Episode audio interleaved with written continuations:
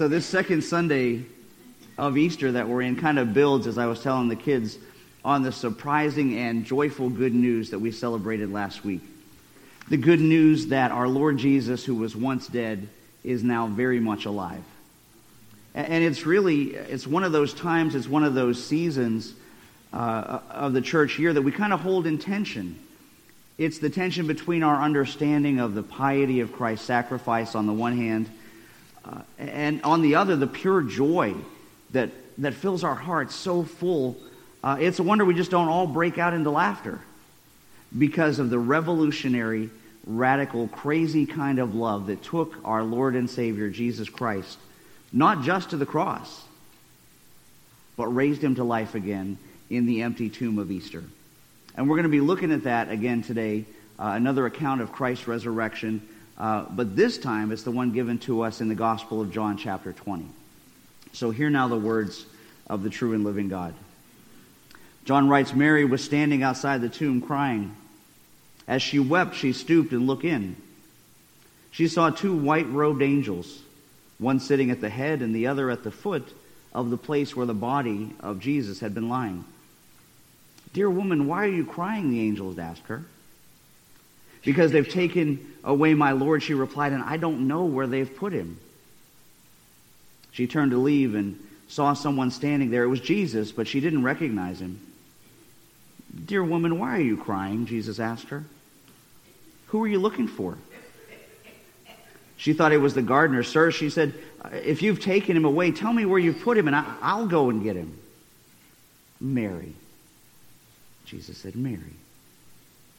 She turned to him and cried out, Rabboni, which is Hebrew for teacher. Don't cling to me, Jesus said, for I haven't yet ascended to the Father.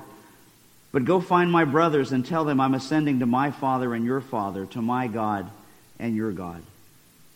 And Mary Magdalene found the disciples and told them, I've seen the Lord. And she gave them his message. And you know, when you read that at, at first glance, uh, you, you, almost have to laugh and, and, and think, but, but wait, wait a minute now. Ma- Mary had spent countless hours with Jesus, right? She'd eaten with him. She'd, she'd walked with him. She'd talked with him. And now she goes out to give expression to this deep mourning that she's experiencing from her loss of his companionship. And she doesn't see him standing right in front of her. She doesn't get it. She can't wrap her mind around it. Jesus is right in front of her, close enough for her to reach out and touch. And, and she still didn't understand what she was seeing. That ever happened to anybody? It's almost like the time that a, a minister decided that he was uh, needed a visual demonstration to help emphasize his Sunday sermon on the dangers of, of falling into the sins of vice. So he took uh, four earthworms that he had dug up from the churchyard that morning, uh, and he put them in four separate jars. So the, the, the first worm he put into a container of alcohol. Second worm he put into a container of cigarette smoke.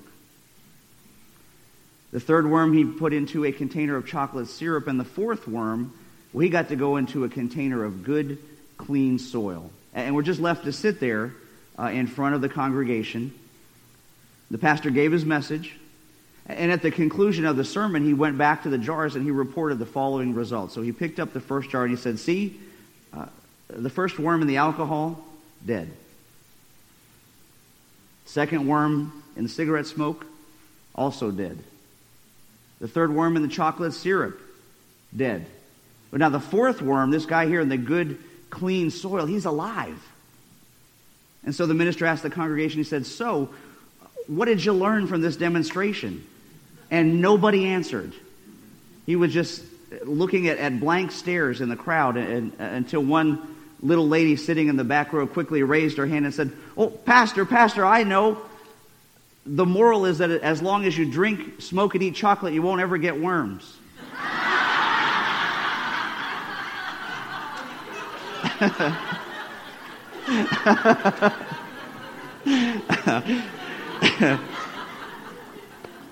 she didn't get it, did she?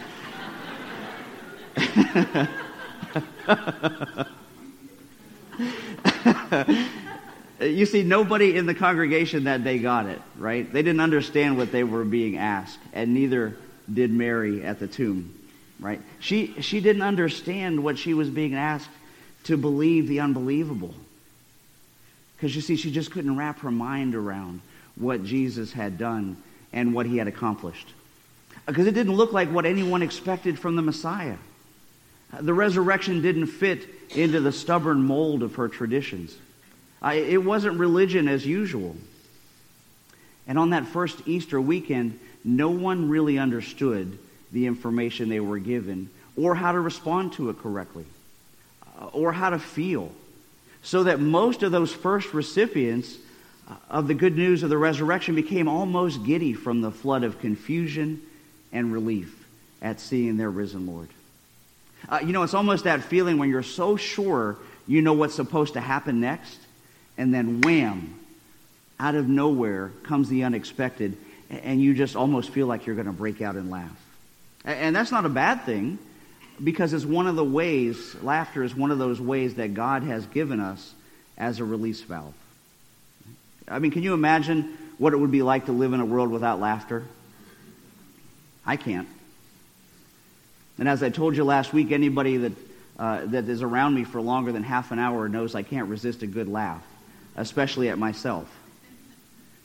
And, if a good, healthy sense of humor is a gift from God, as surely it is, and if we are made in God's image, as definitely we are, I don't think it's wrong to assume that God Himself has a great sense of humor. Because joy and laughter are mentioned all throughout the Scriptures.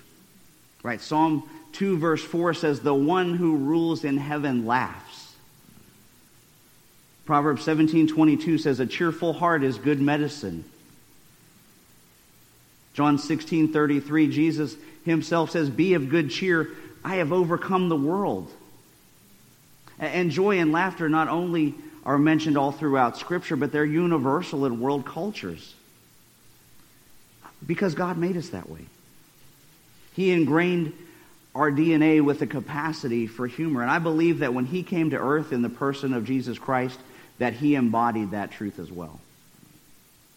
Did you ever have a friend who was just the life of the party? Right? You know, someone who just makes a good gathering into a great gathering just by showing up? Uh, someone who's so, so winsome and, and, genial and fun to be with that uh, you just love to spend time with them. Well, our Lord Jesus was that kind of person. The scriptures attest to it. In fact, one of the greatest criticisms leveled against him was that he had too much fun, if that's possible. He was labeled a glutton and a drinker of wine and uh, a friend of tax collectors and sinners and, and partiers. Right? Our Lord Jesus was completely at home at festive events. Remember, he accepted an invitation to the wedding at Cana, and he's the one who restocked the wine when the host ran out. Right? John 15, 11, he spoke of his own joy, and he promised to give his disciples, that's us, a lifetime supply of it. In Mark chapter 2, he's the one that told the religious leaders that his disciples couldn't sit around fasting and putting on long faces while he was there with them. So it's no wonder that those stuffed shirt Pharisees who were only serious all the time plotted to have Jesus taken out of the picture. He couldn't be allowed to go on indefinitely standing everything on its head and, and making their piety look ridiculous. They couldn't allow their carefully crafted man made traditions look laughable. And oh, they hated Jesus' sermon illustrations. They hated them. Like the ones that poked fun at their pride and their pompousness, while at the same time explaining to people exactly what the kingdom of God was like.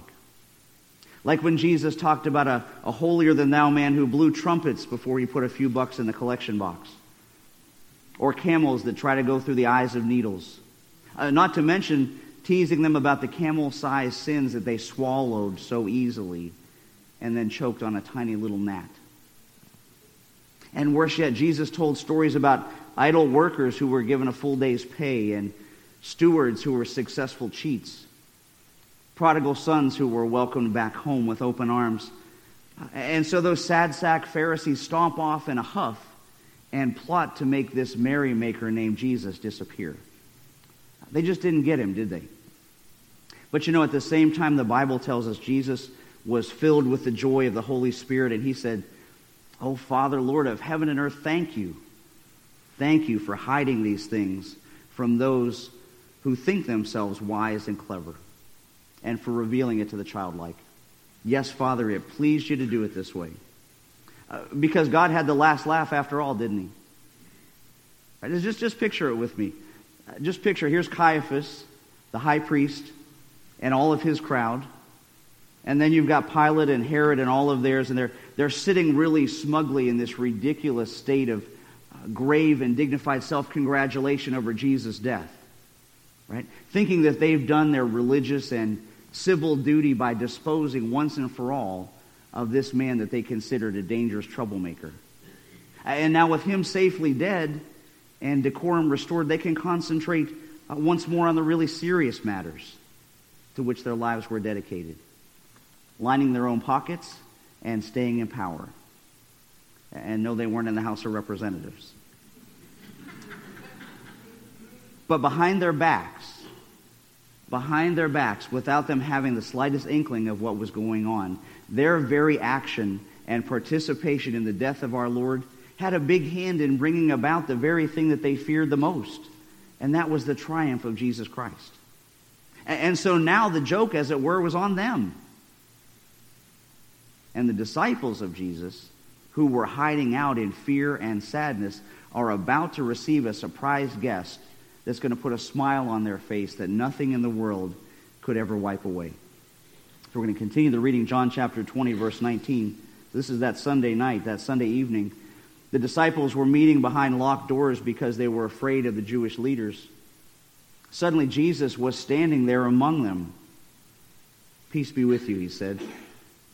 As he spoke, he showed them the wounds in his hands and in his side, and they were filled with joy when they saw the Lord. Again, he said, Peace be with you. As the Father has sent me, so I'm sending you. And one of the twelve disciples, Thomas, was not with the others when Jesus came, and they told him, We've seen the Lord. But he replied, I won't believe it unless I see the nail wounds in his hands and put my fingers into them and place my hand into the wound in his side. Eight days later, the disciples were together again, and this time Thomas was with them. The door was locked, but suddenly, as before, Jesus was standing among them. Peace be with you, he said.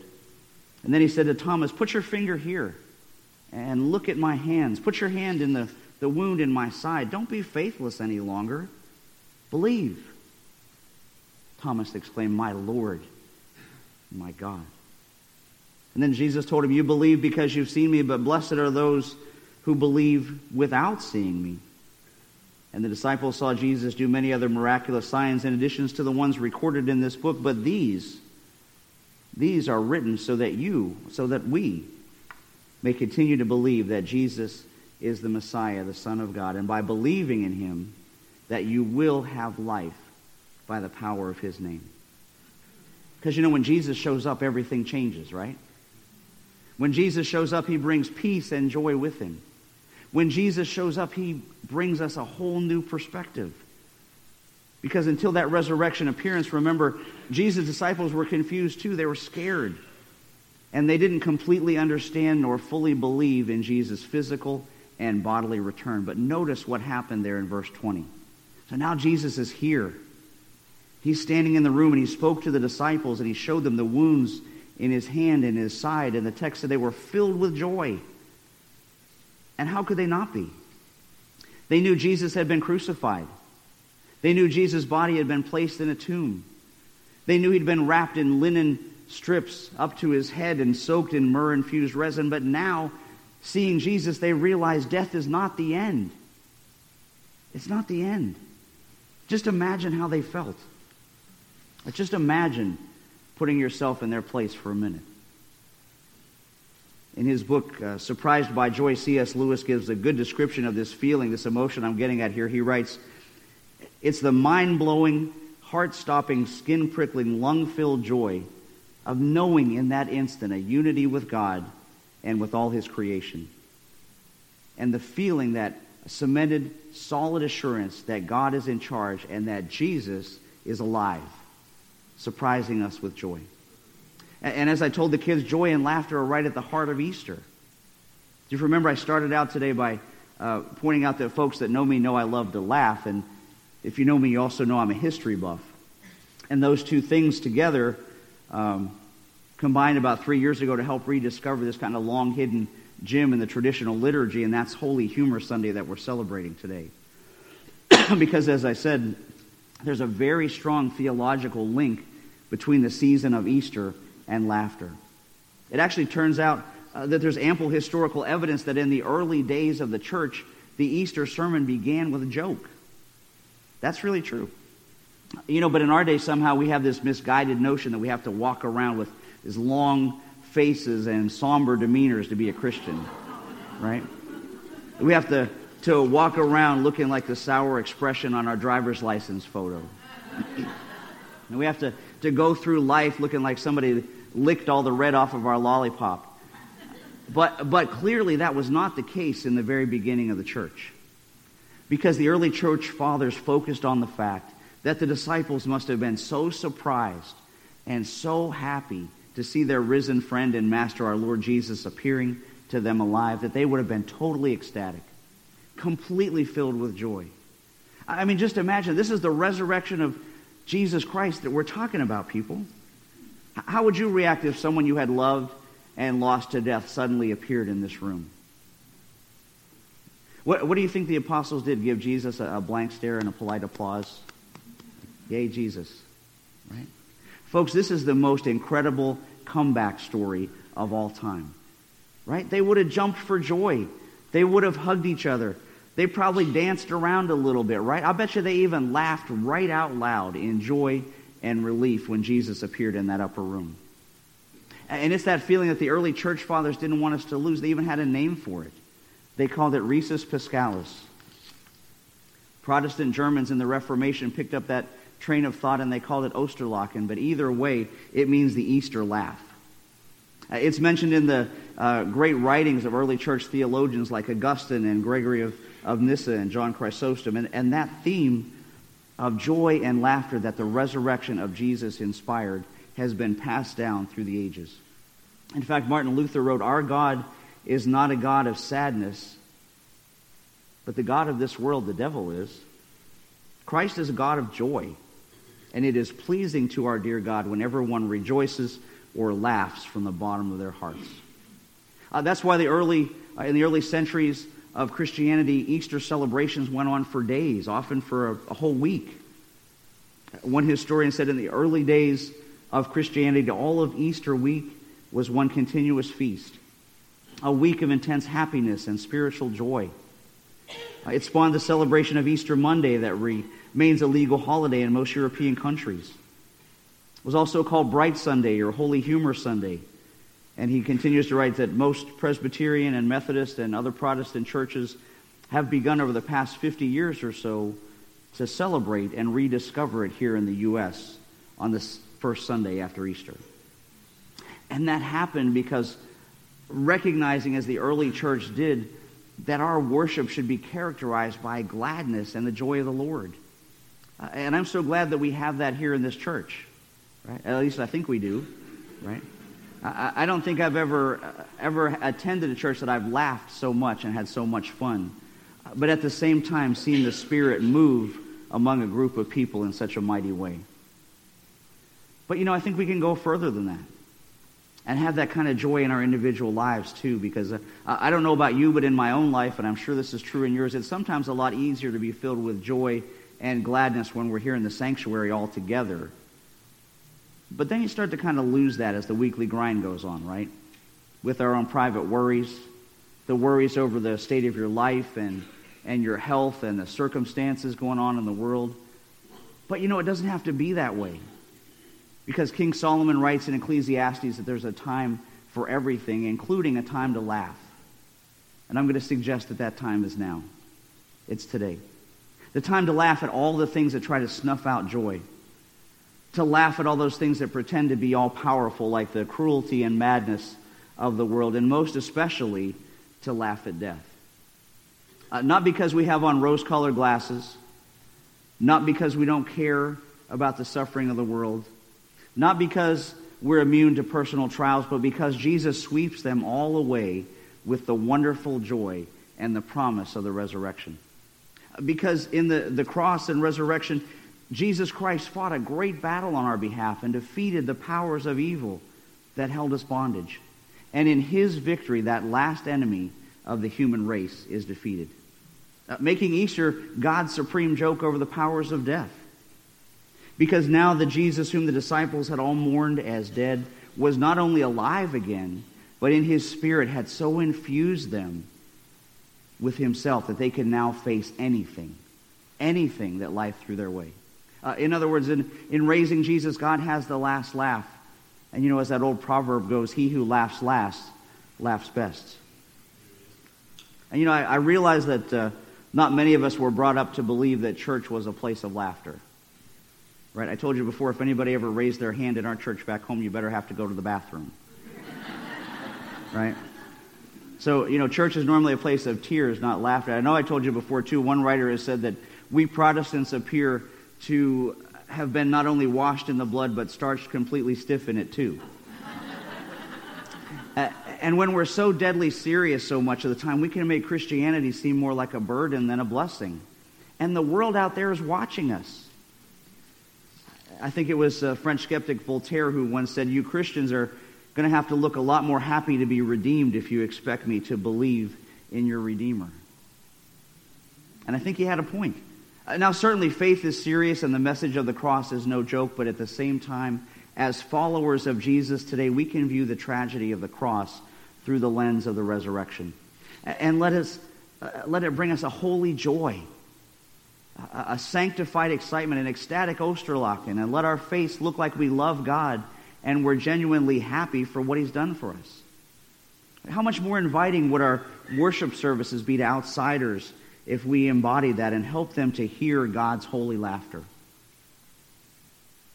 But you and I have to hear it first. So do you? Do you hear the laughter of God? Do you hear the laughter of God rumbling through the universe? Do you hear the unseen choirs who are singing hosannas in exultation while the galaxies whirl in their joyous dance before the Lord? Because you know, you have a standing invitation to God's party, to his wedding banquet, to the joyous feast of the Lord. And if you've accepted Jesus as the Lord and Savior of your soul and of your life, your place at his table is reserved, and it's waiting. One author put it like this He said, We need not fear, for the last enemy is defeated. We need not deny that we are dying, for now it has lost its threat to us. We need not deny that we're getting older, for every day leads us closer to joining Christ in his victory. We need not cower before illness or pain anymore, for the worst thing that could possibly happen to us, he writes, is that we could die. And he finishes by saying, So what? You hear that death? So what? Right? So what? So what if I die? If I die, I join Christ in eternity, an eternity that's happier than this life, and more fun than this life, and has more security and no tears, no sorrow, no crying, not even any nighttime. Revelation 21 4 says, And God shall wipe away all tears from their eyes, and there shall be no more death, neither sorrow nor crying, neither shall there be any pain for the former things are passed away. Did you catch that last phrase? You, you know, when someone dies, we usually say they've what? Passed away. But when you get to the end of the Bible, when you get to the conclusion of the book, John tells us that death passed away. And now we have hope. Hope that because he lives, we too will live. Because God has had the last laugh and always will in the empty tomb of Easter. And speaking of that, did you, did you hear the story about the two soldiers that were guarding the tomb?